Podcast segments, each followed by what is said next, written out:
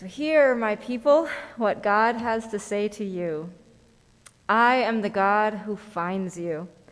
Despite the obstacles thrown in my way, locked doors, complaints, disbeliefs, nothing will keep me from saving you. You are welcome here. You are in the right place. In the bodies and spirits of each one here, I, your God, have given you enough for today.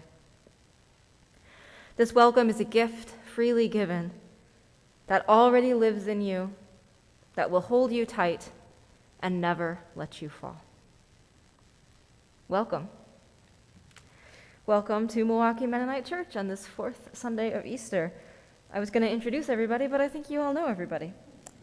So this Easter season, we are practicing what it means to be free and empowered followers of the risen Christ. We're looking to the wondering and wandering people of Acts and Exodus to see what we can learn from these imperfect people who are trying, as we are, to figure out how to live fully and faithfully. Today is also Mother's Day, and we celebrate all among us who mother by way of birth and adoption and fostering. We celebrate stepmothers, godmothers, trans mothers, dog moms, and birth moms. We celebrate mothers who longed to be mothers and mothers who did not. And we celebrate those who find creative ways to mother others who are not their children. And for all those with complicated or painful emotions around this day, for whatever reason, I see you. Everything you are feeling belongs here. If this is your first time worshiping with us, which I don't think it is, welcome. Sorry, I lost my place. So welcome. We're so glad that all of you are here. And we'll welcome the sermon giver when she arrives. I might have to give a no notes impromptu sermon. We'll see. So let's welcome each other. Let's join in a smaller circle. And if you could name, well, I can do it. I can see them up here. Could someone go grab the mic from Aaron? So on Zoom, I'm going to put this back on since you're all closer. On Zoom, we have Wendy and anyone else in her household, and also Rachel S. Scott, and no one else from her household because she's there. There's Amy. Welcome. Come and join our circle. If you want to just go into the row there and make this circle all the way in. So the mic is on. Just hold it up to your mouth and say your name and pass the mic around. Peter. Rachel. David. I'm Amy. Matthew. Rebecca. Micah. Levi. Allison. Lori. Steve. John. All right. And Aaron. Aaron. You can keep the mic. I'm going to turn that down. You should know this song. We've sung it the last 2 weeks. I'll sing it once, and you can join in if you know it. Welcome to the arms of God. Welcome to the hands of Christ. Sing welcome to the Spirit. She is coming even now. Welcome, welcome home. Anyone need a refresher on the lyrics? Everyone feeling okay? Happy? Okay. Welcome to the arms of God. Welcome to the hands of Christ. Welcome to the Spirit. She is coming even now. Welcome, welcome home. Let's sing it a few times, and then we'll try to break into a round if that feels good. So, Welcome to the arms of God. Welcome to the hands of Christ. Sing welcome to the Spirit. She is coming even now. Welcome, welcome home. Welcome to the arms of God. Welcome to the hands of Christ. Sing welcome to the Spirit, she is coming even now. Welcome, welcome home. Welcome to the arms of, welcome to the arms. welcome to the hands of grace. Sing welcome to the Spirit, she is coming even now. Welcome, welcome home. Now gather up some peace. Let's get a big armful from here, big armful from here. Pack it all together. Pick someone you want to pass the peace to. Zoomers, you can do this too. You can turn on your video and throw your peace ball at the screen. Ready, set, Amy, peace be with you. And pick up another one. Gather it up. Peter, peace be with you. Micah, ready? Amy. Get it, you got it. If you, she caught it, hey! We can all retake our seats. And we have our first song, Voices Together, 68. There is no one in this world like Jesus. You probably don't want to open the book. You should stand up again, because this is a moving song, and you can't do as well when you're looking at the words, and you know the words already. There's no one like Jesus. I'm walking, nothing. Searching, nothing. I'm turning, nothing. All right? There's no one like Jesus. There's no one like him. There's no one like Jesus.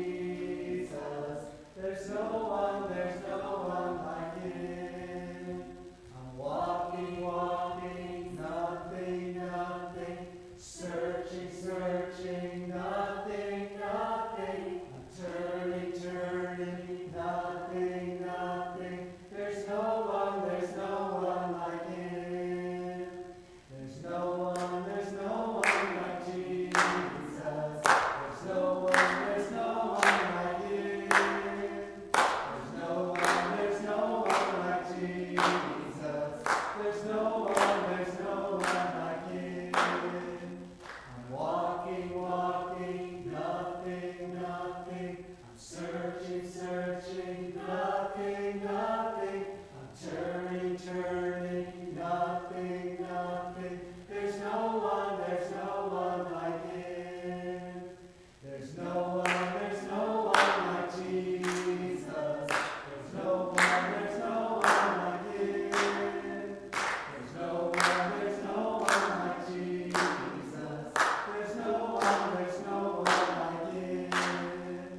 I'm walking, walking, nothing, nothing.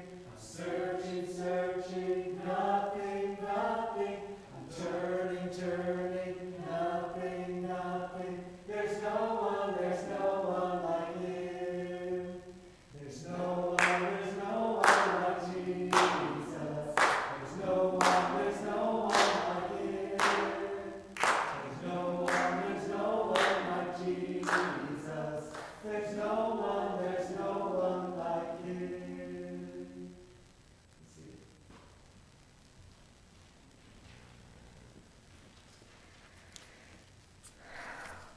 This is a time for practicing gratitude. What are you grateful for this week? Things that are too big to name, things that are almost too small to notice. What are you carrying gratitude for today? Anyone on Zoom, you can write into the chat and Aaron will read it out. Anyone in the sanctuary, just shout it out and I'll repeat it into the microphone. What are you grateful for? Breath. Simon graduating. I'm grateful for running.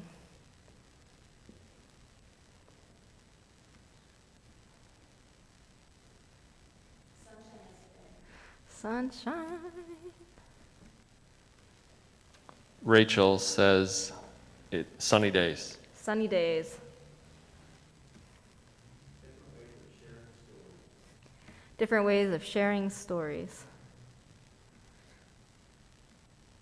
Laughter shared.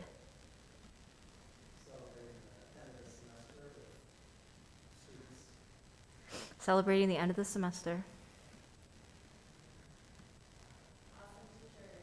awesome teachers. Grateful for my mom and my mother-in-law and my grandmother-in-law. Welcome, come on in. We are sharing gratitudes at the moment, so come on in.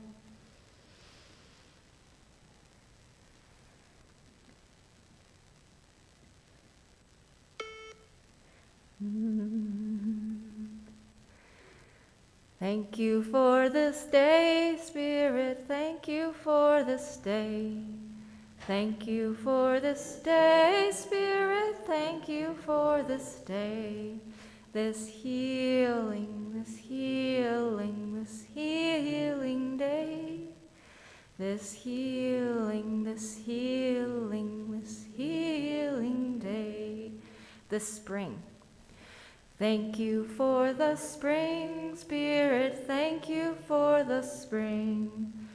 Thank you for the spring, Spirit. Thank you for the spring. This healing, this healing, this healing spring. This healing, this healing, this healing spring. This time. Thank you for this time, Spirit. Thank you for this time. Thank you for this time, Spirit. Thank you for this time. This healing, this healing, this healing time. This healing, this healing, this healing time. Part of our practice is being honest, naming and owning the places where we are maybe not doing our best or even screwing up. We don't confess in order to wallow in our own sins and be so much more sinful than thou, more confessing than anyone else. We confess because by naming our sins and failures, we can see them clearly, and we can understand what is going on, and ask for help where we need it, and find solutions together. Until our eyes are open, we cannot begin to do better. So we are going to have a time of confession and assurance. With before and after the confession, we'll sing this song, Be Right Here. Mm-hmm. Wait, really? Mm-hmm. There it is.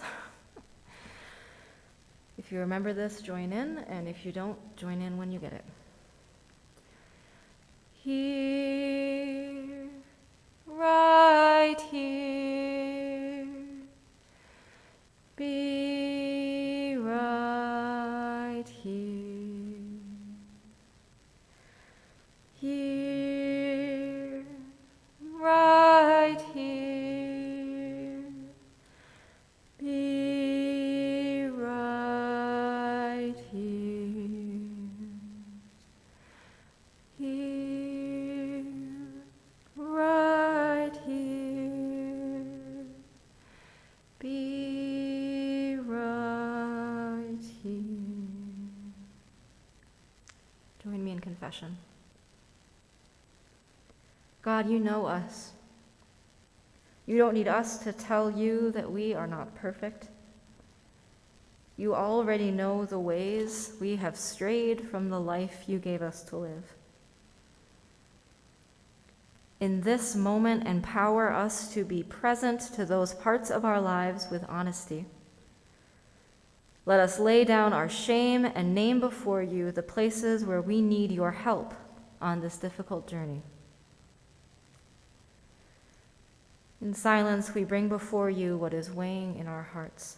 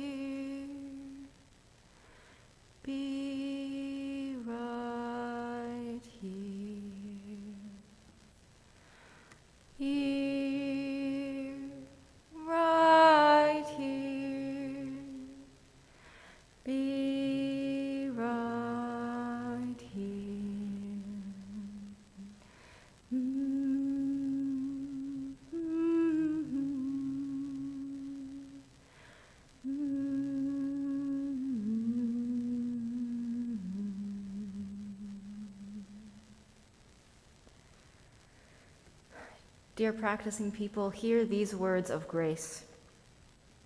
I am the God who finds you. Despite the obstacles thrown in my way, nothing will keep me from saving you. I say, you are forgiven. This grace is a gift freely given that already lives in you, that will hold you tight and never let you fall. Alleluia, alleluia, alleluia, alleluia, alleluia, alleluia.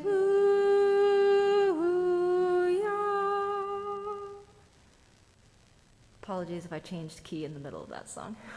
Steve, will you come up and lead our next song? 606, a new 606. Guide me, O thou great Jehovah.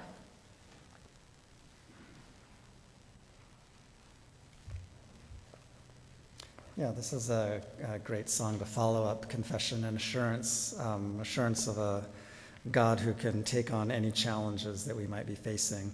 Could you stand? So we'll sing this together.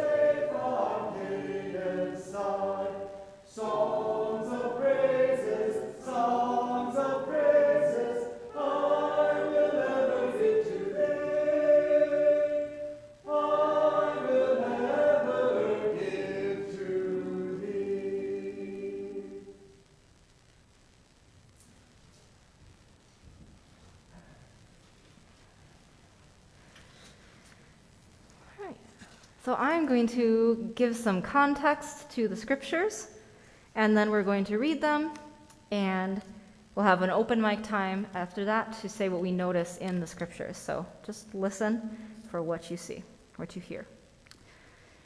So the text from the Hebrew Bible is from Exodus, and it comes right after last week's story of the manna and the quails that we had. And once again, the people are, I keep forgetting to take this off, sorry, just like wave at me. Just so used to it. So once again, the people are on the move, and once again, they're out of water. They've had proof after proof that their God is going to take care of them, and they still keep wishing that they were back in Egypt. This is the last complaining about food and water text, I promise. And then in John, we shift, in the New Testament, we shift over to John, and this story comes on Easter evening. At dawn of this day, it was Easter day when Mary Magdalene went to the garden and ran into Jesus and went back and told the other disciples. And the text doesn't tell us what they did all day. And I love imagining what were they doing that whole day between then and sundown. So by evening, they're locked in the upper room of the house, afraid that they will be the next victims as the city tries to purge itself of Jesus's followers. And I don't know what text you printed out, Rachel, This is the text that says they were locked in for fear of the Jews, and a more accurate reading is for fear of the religious leaders. It could have been any of the religious leaders. Rachel, oh, you did, cool, okay, so it should say that. I made my little parenthetical edit. Who has the Hebrew Bible text? All right, Lori and then Rachel, come on up.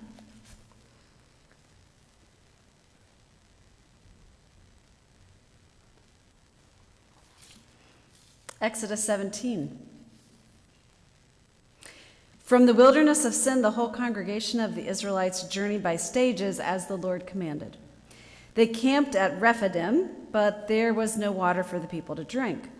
The people quarreled with Moses and said, "Give us water to drink." Moses said to them, "Why do you quarrel with me? Why do you test the Lord?" But the people thirsted there for water, and the people complained against Moses and said, "Why did you bring us out of Egypt to kill us and our children and livestock with thirst?" So Moses cried out to the Lord, "What shall I do with this people? They are almost ready to stone me." The Lord said to Moses, "Go on ahead of the people and take some of the elders of Israel with you. Take in your hand the staff with which you struck the Nile and go. I will be standing there in front of you on the rock of Horeb. Strike the rock, and water will come out of it, so that the people may drink." Moses did so in the sight of the elders of Israel. He called the place Massah and Meribah, because the Israelites quarreled and tested the Lord, saying, "Is the Lord among us or not?"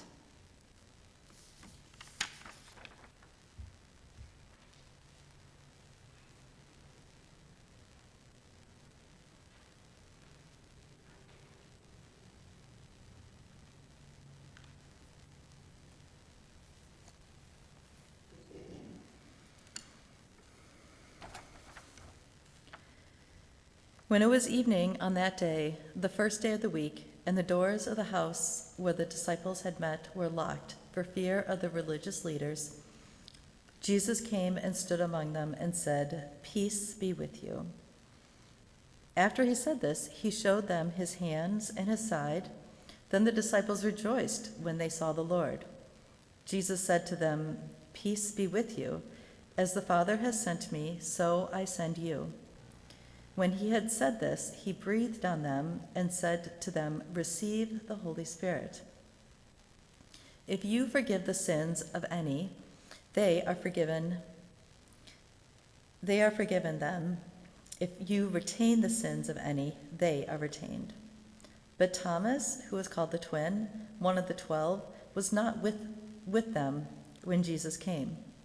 So the other disciples told him, "We have seen the Lord." But he said to them, "Unless I see the mark of the nails in his hands and put my finger in the mark of the nails and my hand in his side, I will not believe." A week later, his disciples were again in the house, and Thomas was with them. Although the doors were shut, Jesus came and stood among them and said, "Peace be with you." Then he said to Thomas, "Put your finger here and see my hands. Reach out your hand and put it in my side. Do not doubt, but believe." Thomas answered him, "My Lord and my God." Jesus said to him, "Have you believed because you have seen me? Blessed are those who have not seen and yet have come to believe."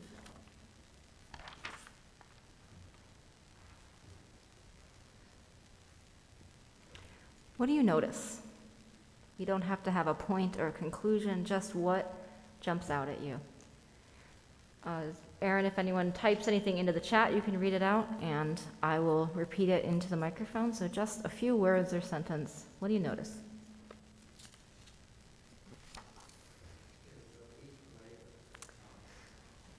A week later.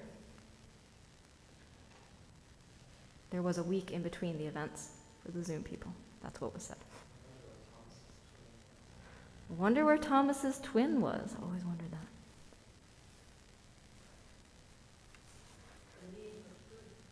The need for proof.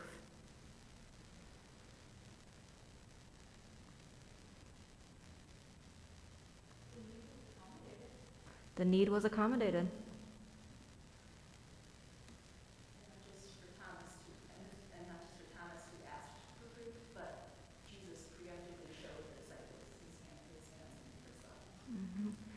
Jesus preempted the need for proof by showing the disciples his hands when he first saw them.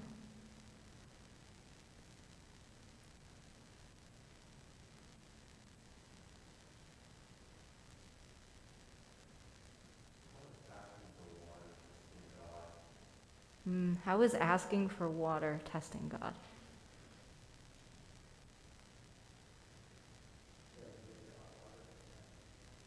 Would they have got water if they hadn't complained? I wonder why Moses has to take elders with him. Is it to show them how it's done? Or to have testimony that something happened? I wonder.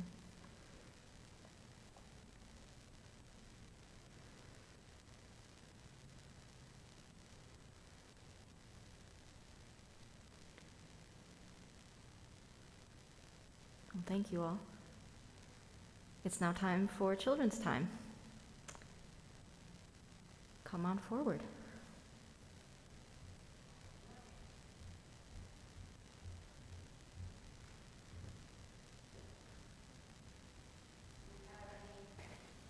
Do we have any kids joining on Zoom? Hey, Micah, it's just us. This mic is just for the people on Zoom. They don't matter. It's just us. Okay. So this happened when I was in kindergarten. My class was walking through the hall. We were all in a line. Do you still do that? You still have to line up to walk in the hall? Well, I think I was at the end of the line with two other kids, and somehow our line got mixed up with another line, and the three of us got attached to this other class. And we were just well, you follow lines. That's what you do in school. So I just followed them. Even though I was this isn't right, something's wrong here. And so I just followed them, and we went into gym. They were having gym class. And in this gym class, well, first of all, when I was walking in the door, there was a teacher's aide or something at the door, and I was I'm not supposed to be here. And she was go in. And I was okay. She didn't believe me. She didn't even listen to what I had to say. So we went into the gym, and there was this long line of tape and all these different symbols, and every student was supposed to sit on a particular symbol in alphabetical order. I don't know if you have to. Do you have something like this? No. This was how our gym teacher had it set up. And so me and these two other kids, we knew which symbols were ours. And so we went over to them, but there were already kids there because it was a different class. And one of the other kids was fighting with a kid from the other class, no, this is my spot. No, it's my spot. And I said, it's both your spots. But they didn't know what I was talking about. They didn't believe me. So finally, the gym teacher came over, and she knew us. And she was what are you doing here? And I said, well, we got attached to this line, and we ended up here. And so she's okay. And she gathered us up and sent us back to our classroom.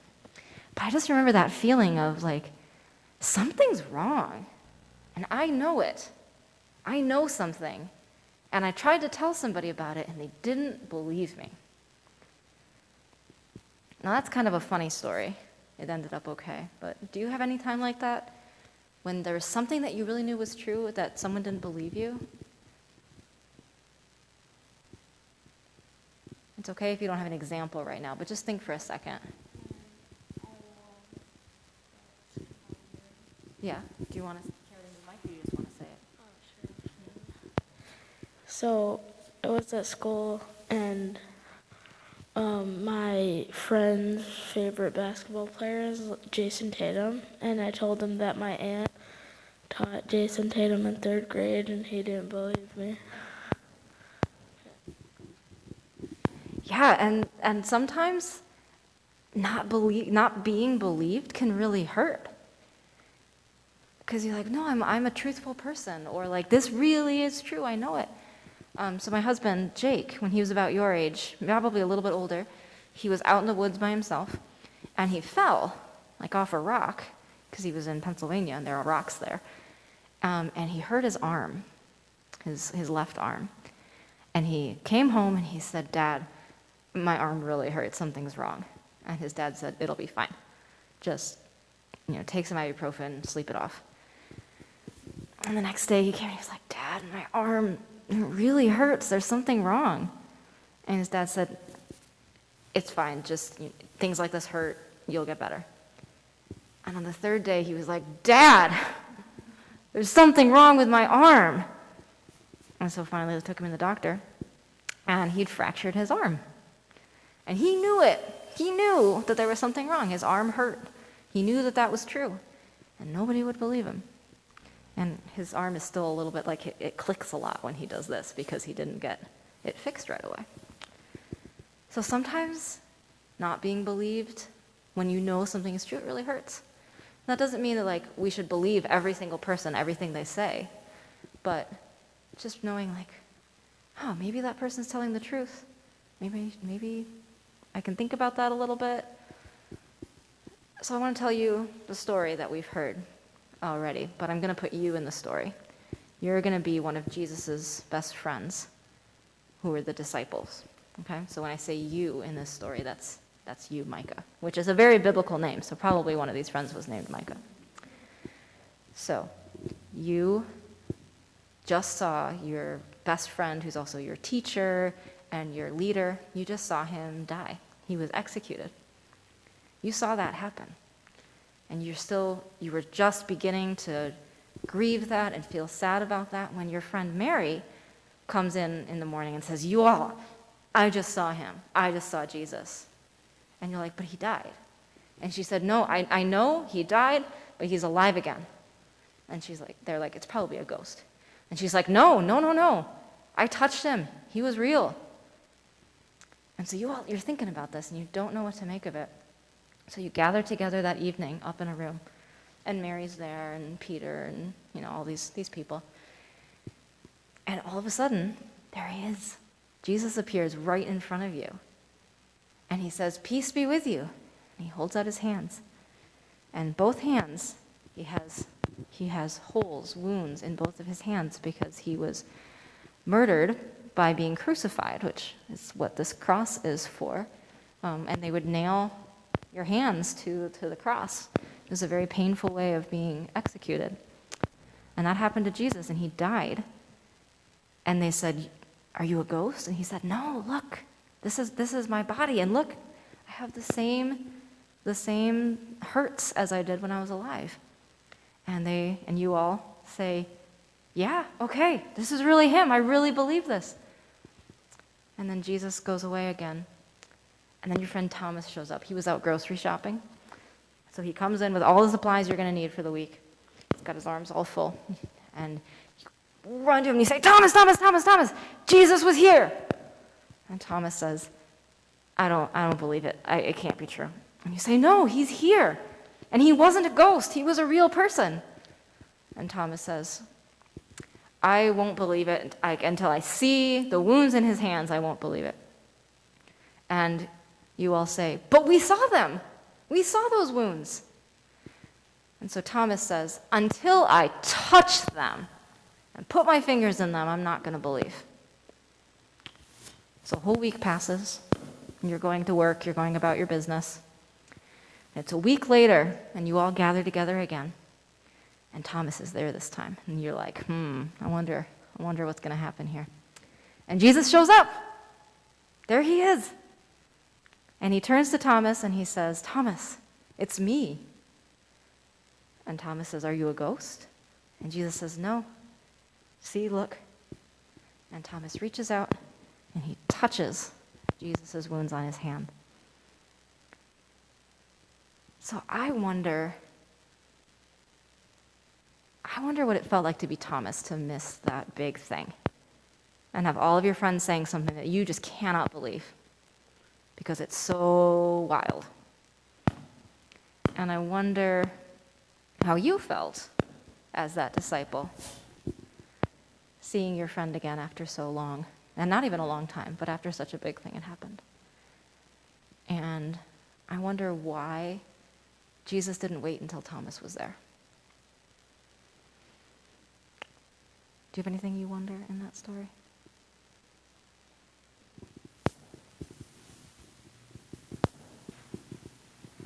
Anyone else have anything that they wonder? I guess we shared some things from the scripture, but anything from that telling of it?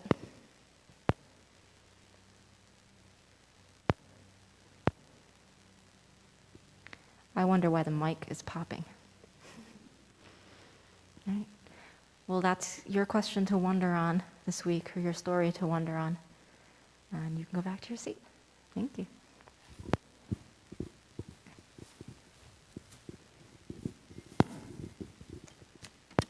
And now Amy will be delivering our sermon.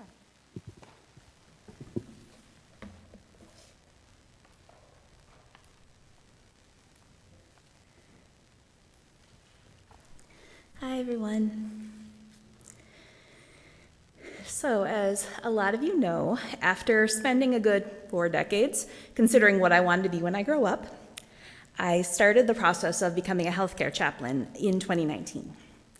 And after being, briefly waylaid by a pandemic, I began my first job as a home hospice chaplain at the end of last year. I have a really weird job. I see this in the myriad reactions that I have already gotten when people innocently ask me what I do for a living, then struggle to figure out how to respond when I tell them I offer spiritual care to the dying. I see this in the range of reactions I receive when I reach out to our new patients and families. I feel this every day as I balance the felt and experienced needs of my patients with Medicare requirements that every hospice patient be offered spiritual support. I feel this every day as my mundane efforts to schedule my time are complicated by the mysterious timing of the end of human lives.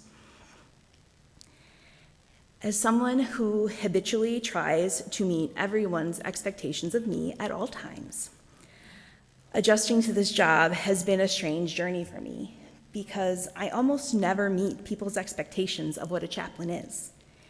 In some cases, this is a really good thing. I have the opportunity to non-judgmentally listen and be present with people who've had negative experiences with religious leaders and institutions.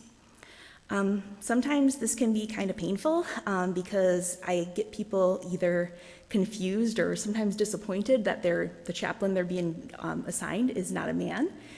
And part of my life has been kind of dealing with the fact that given the gifts that I have to offer in ministry, I too have wondered why I'm not a man.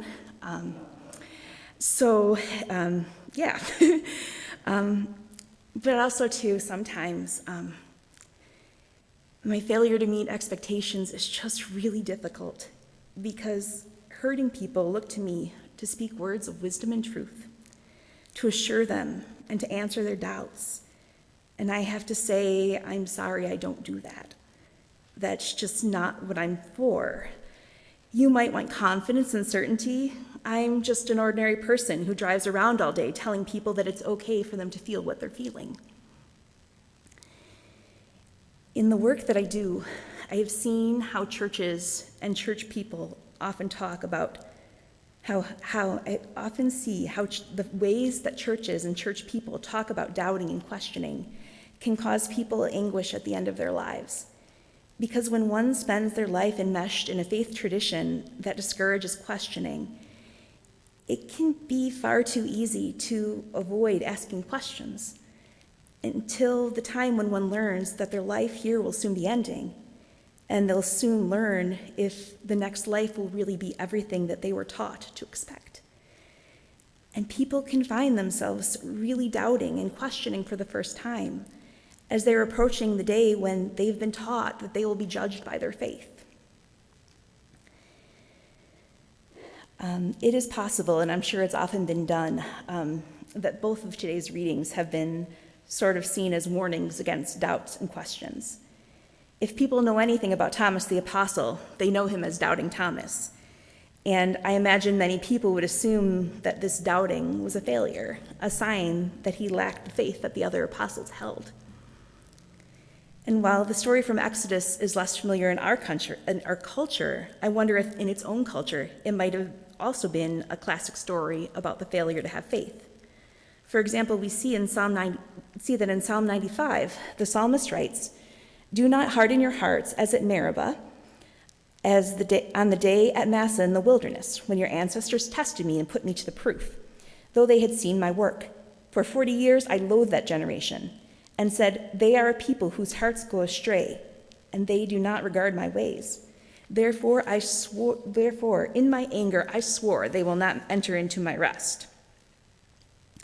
So not only, as Peter pointed out, it seems really weird that asking for water is a way of putting God to the test. We see this example of that being responded to really, really strongly and negatively, and something that's punished in this example in the history of how people have talked about that story. Both of these stories do seem to act on some level as cautionary, tales against doubting the presence and goodness of the Lord. But as we look at these stories today, I think it's interesting to look at the reactions that Thomas and the people at Massah and Meribah received to their doubts and questions. First, let's talk about Thomas. Thomas was not present with the group of the disciples that were gathered, with the doors locked in fear of those that opposed Jesus would come for them next. That in itself is a fascinating detail, because if the disciples believe that there was a threat against them, against which they must lock the doors, it must have taken some combination of faith and courage to venture out, as Thomas did. And I can only imagine how ridiculous the other disciples' claim would have seemed to Thomas when he returned. "You know our leader who was hung from a tree, who died and was buried, and then we found out that his tomb was empty, and one of the women saw him wandering around the garden, and we thought she had lost her mind? Well, he showed up. Just while you were out. Oh no, we didn't have to unlock the door or anything, he just sort of appeared." I think we would all forgive Thomas for having his doubts here. And the thing is, it sounds like Jesus forgave Thomas his doubts too, or even that Jesus didn't think there was anything to forgive. He didn't criticize Thomas for his lack of faith. He didn't express that he was offended or even surprised by Thomas's doubts. Jesus presented his hands and side for Thomas to examine and touch. He offered Thomas the proof that Thomas needed to stop doubting and to believe. Now, the text of Exodus 17 does present the Israelites' doubts and questions at Massah and Meribah in a critical light. The people complained to Moses, saying, "Why did you bring us out of Egypt to kill us and our children and livestock with thirst?" And Moses asked them, "Why do you quarrel with me? Why do you test the Lord?" Moses cried out to the Lord, saying the people were almost ready to stone him. Moses named the place Massah and Meribah, meaning test and quarrel, because the Israelites quarreled with and tested the Lord, saying, "The Lord is the Lord among us or not?" The text of Exodus doesn't tell us anything about the Lord's thoughts and feelings in the face of the people's questions. The only words we hear from the Lord are the instructions to Moses to go and strike a rock and the water will flow out, giving people water to drink. The text tells us about Moses' frustration with the people, and it shows us how God supplies the people with water, meeting the need that caused them to question whether God would continue to sustain them in the wilderness. I don't mean to say that the psalmist made this what should have been a tale of God's provision into a cautionary tale, or that God could not have felt the anger that the psalmist portrays God as expressing. Even though the critical words toward the people in the Exodus text itself came from Moses, the story does leave one with the impression that the people were wrong in testing God and quarreling with Moses. While there are many schools of thought on how to understand biblical statements about God expressing anger and hatred, there's nothing in the Exodus text that contradicts the claim that contradicts the psalmist's claim that the people, by putting God to the test at Massah and Meribah, contributed to God's anger to the people, leading to God causing them to wander in the wilderness. But Exodus text itself does not show God expressing anger at the people or disappointment at their questioning. The Exodus text shows God acting to give people the thing they needed, the very thing they cried out for. It is pretty obvious that both of these stories do say that it's better to believe and trust in God than it is to question God or look for proof. But in both of these stories, the people who question God, who have doubts, are met where they are. Their needs are met. The evidence that they ask for is presented without any expression of criticism or reservation from the one who gives. The failure to have faith is not met with punishment and condemnation. It is met with generosity and another display that God will give to those who act, that those who seek will find.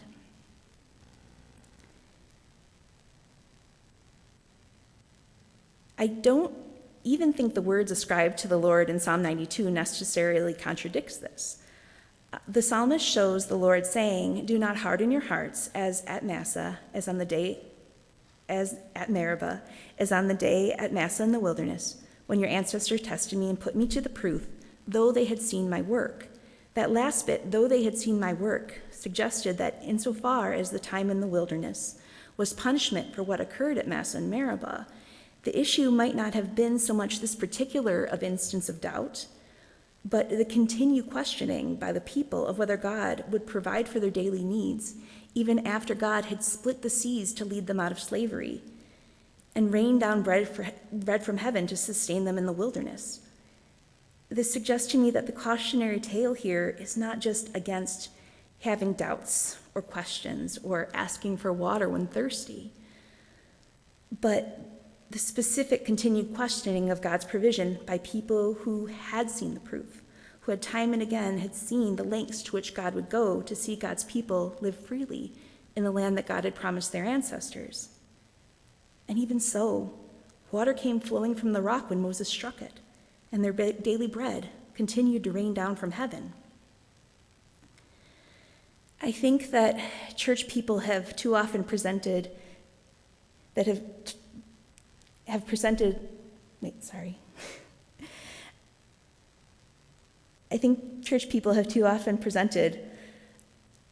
faith as a failure worthy of shame and condemnation. When that is seen as the case, our doubts too often become a secret that we hold, even from ourselves, until we can delay them no longer. Given that, I understand when people are sometimes frustrated, when they reach this point when approaching the ends of their lives, and then they get a clergy girl from the hospice agency telling them that we all doubt, which we haven't seen with our own eyes, and it's nothing to be ashamed of. Just after just a few months now of sitting with people who are dying, I have a lot of thoughts about the things we do, the ways in which the things we do as the church and as a culture increase people's suffering as they approach the end of their lives. I would put the failure of so many churches to allow people's questions and doubts throughout their lives high on that list. Too often, the church has treated faith as the basic identifying characteristic and the responsibility of anyone who would follow Jesus. In some traditions, faith is literally the only thing that can assure us that we're saved from damnation. In other traditions, our adherence to the community's shared faith is a necessary condition of belonging. If we place such high stakes on having faith, we might listen to the story of Thomas and hear only Jesus' statement that blessed are those who have not seen yet believe. But in light of Jesus' uncritical willingness to offer Thomas the proof that he is their teacher who was crucified and yet lives again, we might assume that not having seen and yet believe is something extraordinary. It is not the faith that we must have to be saved or the faith that we must have to belong. The story suggests that that's not even a faith that the rest of the disciples had, because Jesus shows all of them his hands and feet as proof when he sees them to show that he's been raised. I wonder who we would be if we saw faith not as a first step of belonging to the church, but as a lifelong practice that we grow and cultivate together. I wonder who we would be if we saw questions and doubts, not as a source of shame or a sign of immaturity, but as the normal response of a human being when asked to trust in something that they've not seen. I wonder if through a life of living honestly in the tension between faith and doubt, we might learn little by little to become people who trust in God's presence even when we don't feel it, to become a people who can look at the chaos of this world, look at this world of chaos and pain, and find signs of the new world that God is building.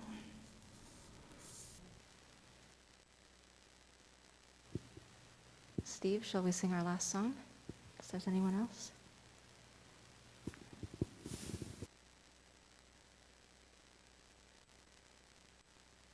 Thomas Count. These things did Thomas count as real: the warmth of blood, the chill of steel, the grain of wood, the heft of stone, the last frail twitch of blood and bone. It's pretty stark, pretty vivid, I should say. The vision of his skeptic mind was keen enough to make him blind to any unexpected act too large for his small world of fact. His reasoned certainties denied that one could live when one had died, until his fingers read like Braille the markings of the spear and nail.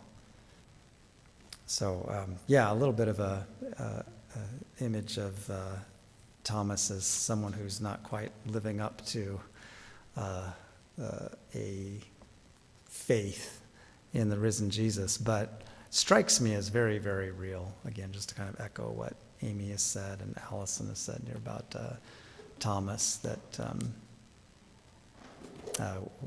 we understand warmth and chill and blood and bone, so we can maybe sympathize with Thomas. I'm going to sing this through and then line it out, so we'll learn this song.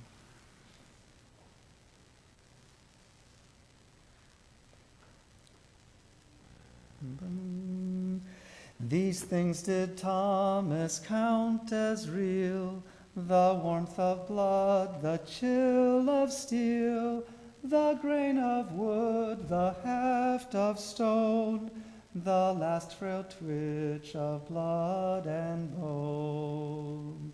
Listen to the first line. These things did Thomas count as real. Sing.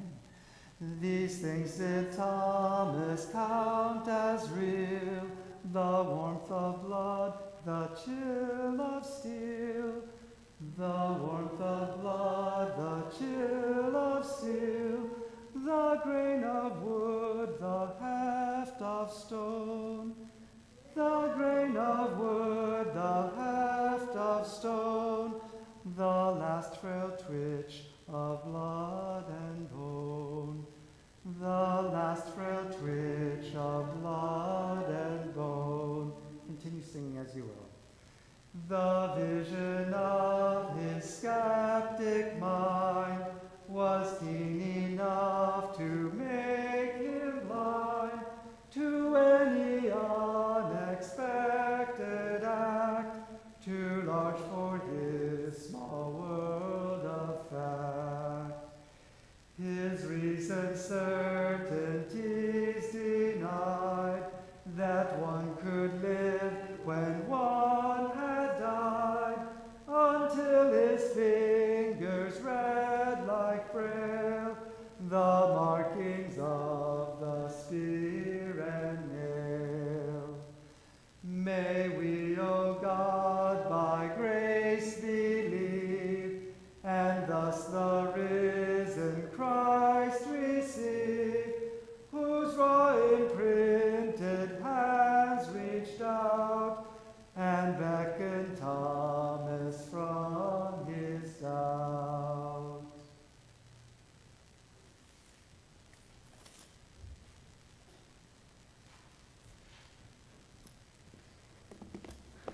Talk about a song against the scientific method. I think what was interesting to me this time reading it and thinking about it a little bit more is this: it isn't saying fact isn't real, that those things aren't true. There's just something more that happens, or there's something so totally unexpected and so weird in addition to. And I think sometimes being obsessed with facts gets a bad rap in the church. So both of those things. All right.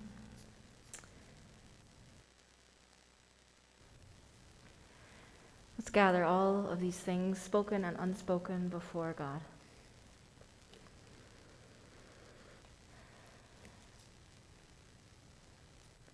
Holy mothering God, creator of life, yours is the peace that passes all understanding.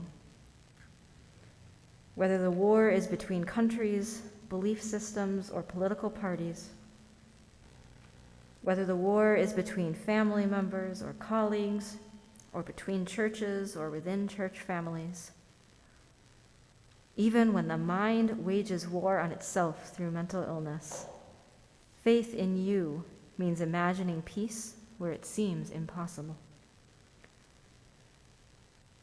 For all who are searching, may your peace release hope. For all who are aching, may your peace bring relief.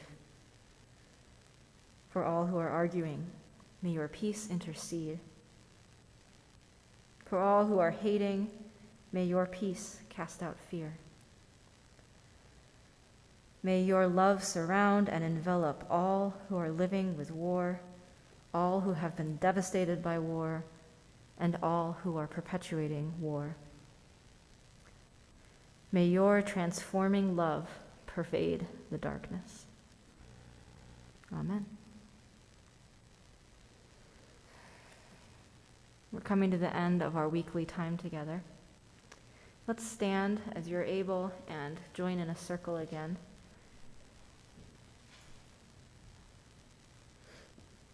All right, let's sing our closing song, which I believe we've sung the last 2 weeks, so I'll sing the chorus. Join if you know it.